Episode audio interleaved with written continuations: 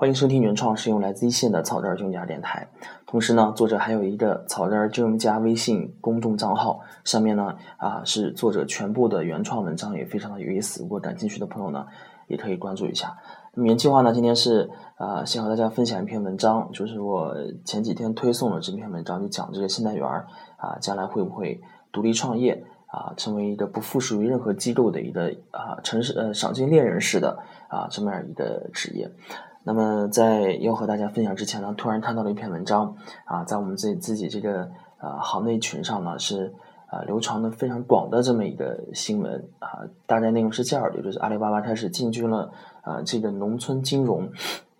准备在未来几年呢，在农村金融铺设啊数万的网点，然后呢为这个广大的农村啊客户群体呢农户啊提供金融贷款。然后呢，举个例子，就是七月一号发放的第一笔两万块钱贷款，它的程序是怎么样的？就是说，农民呢到网上去登记自己的基本信息，然后登记完了以后呢，一会儿呢，哎，就来了就是两万块钱的贷款啊。比起这个呃常规的农村信贷贷款，大家都知道这个信用社和农商行的这个啊金融服务呢，一直是啊被诟病很多的，无论是从这个服务的啊效率，还是这个贷款的成本上呢。啊，被大家诟病好多年了。然后呢，这个题目起的呢也比较耸人听闻啊，就是说马云要来了，阿里巴巴要来了啊，他们暂时呢要有这个好多信用社和农商行倒闭了。那么我看到这条新闻第一第一反应是什么呢？啊，还是一贯的这个互联网企业一贯的这个搞宣传的这个能力呢，确实是还特别厉害。就是我们看这几年这个互联网企业，尤其是互联网企业还是搞这个金融的时候呢，啊，就是说革这个传统银行的命。隔了也有五六年了吧，但是大的动作呢，咱们一点也没看到，对吧？搞到现在也没有见到说是一个啊，真正能把银行的这个根基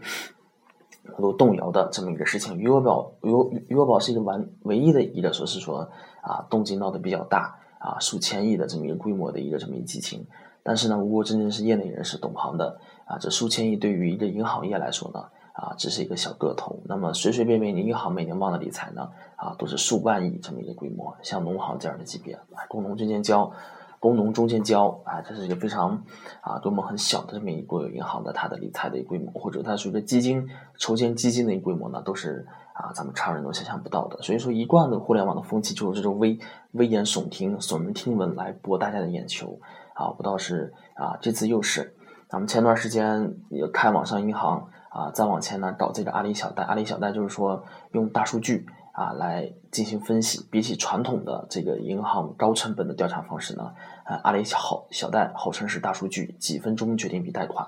啊，搞了七八年了，啊，搞得到现在啊，基本也是没有什么动静了，可能也是啊，深受这个不良率的困困扰，啊，也是啊，和银行有一样的烦恼。那么这次来搞这个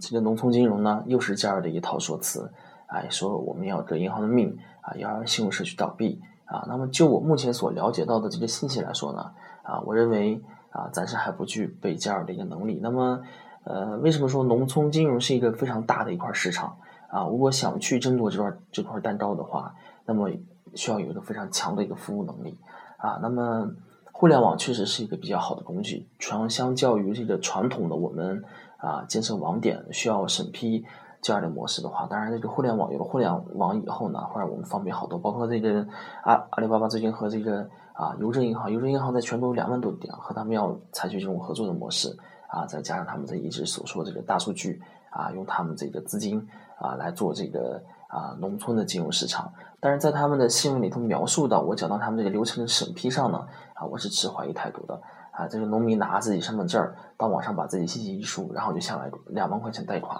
我不知道是新闻故意把这段是剪写了，还是说，呃，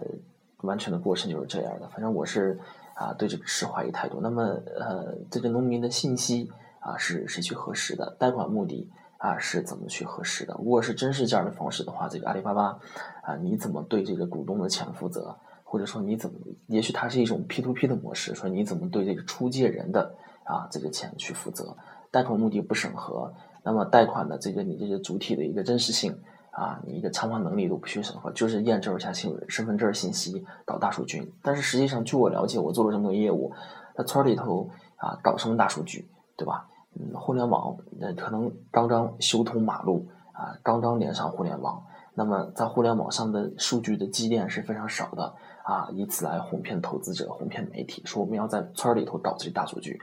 城里头搞这个大数据，现在还是很将就，很将就。那北上广这样的城市，说分析一个用户，分析一个居民，这大数据导来导去。百度说用大数据啊分析这个电影的票房，分析来分析去啊一部没应验啊，基本是朝相反的方向走，挺搞笑。那么这里头又要搞大数据的多团，做了这么多年大数据了，阿里巴巴说我没有数据积淀啊，有这个数据的积累。那么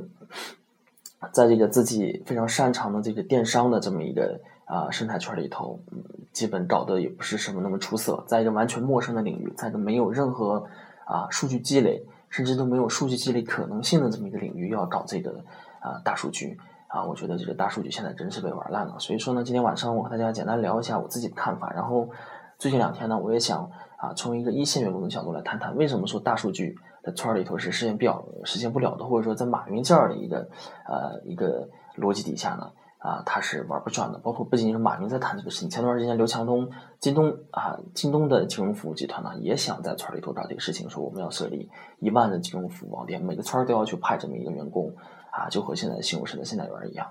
那么其实呢，啊，感觉像是互联网企业在搞这个互联网金融。世界上它走的这个模式和套路呢，跟这个传统银行机构走的模式套路，它其实是在走到好几十年前银行的老路上。那么。哎，好多问题他们目前是还没有意识到的，或者说是已经意识到了，他可能认为是互联网是万能的，能把这些问题都解决掉。但是从我一个经验来说呢，啊，该走的弯路还会走，该面临的问题啊还会面临。总要说要得传统银行的命，传统银行有这儿的缺点那儿的缺点。但是我认为呢，不应该单纯的说是说揪住这一个点，说哎，这是你的。啊，服务不足，不足为什么不足呢？当然是受一定的因素是制制约的。无论是谁来搞这个线下的农村经营这块市场啊，都会面临这样的问题啊。我就是往大的方面说，具体的呢啊，不愿意去谈的过于细啊。这个展开来是一个啊非常大的一个问题。那么我这块呢，就是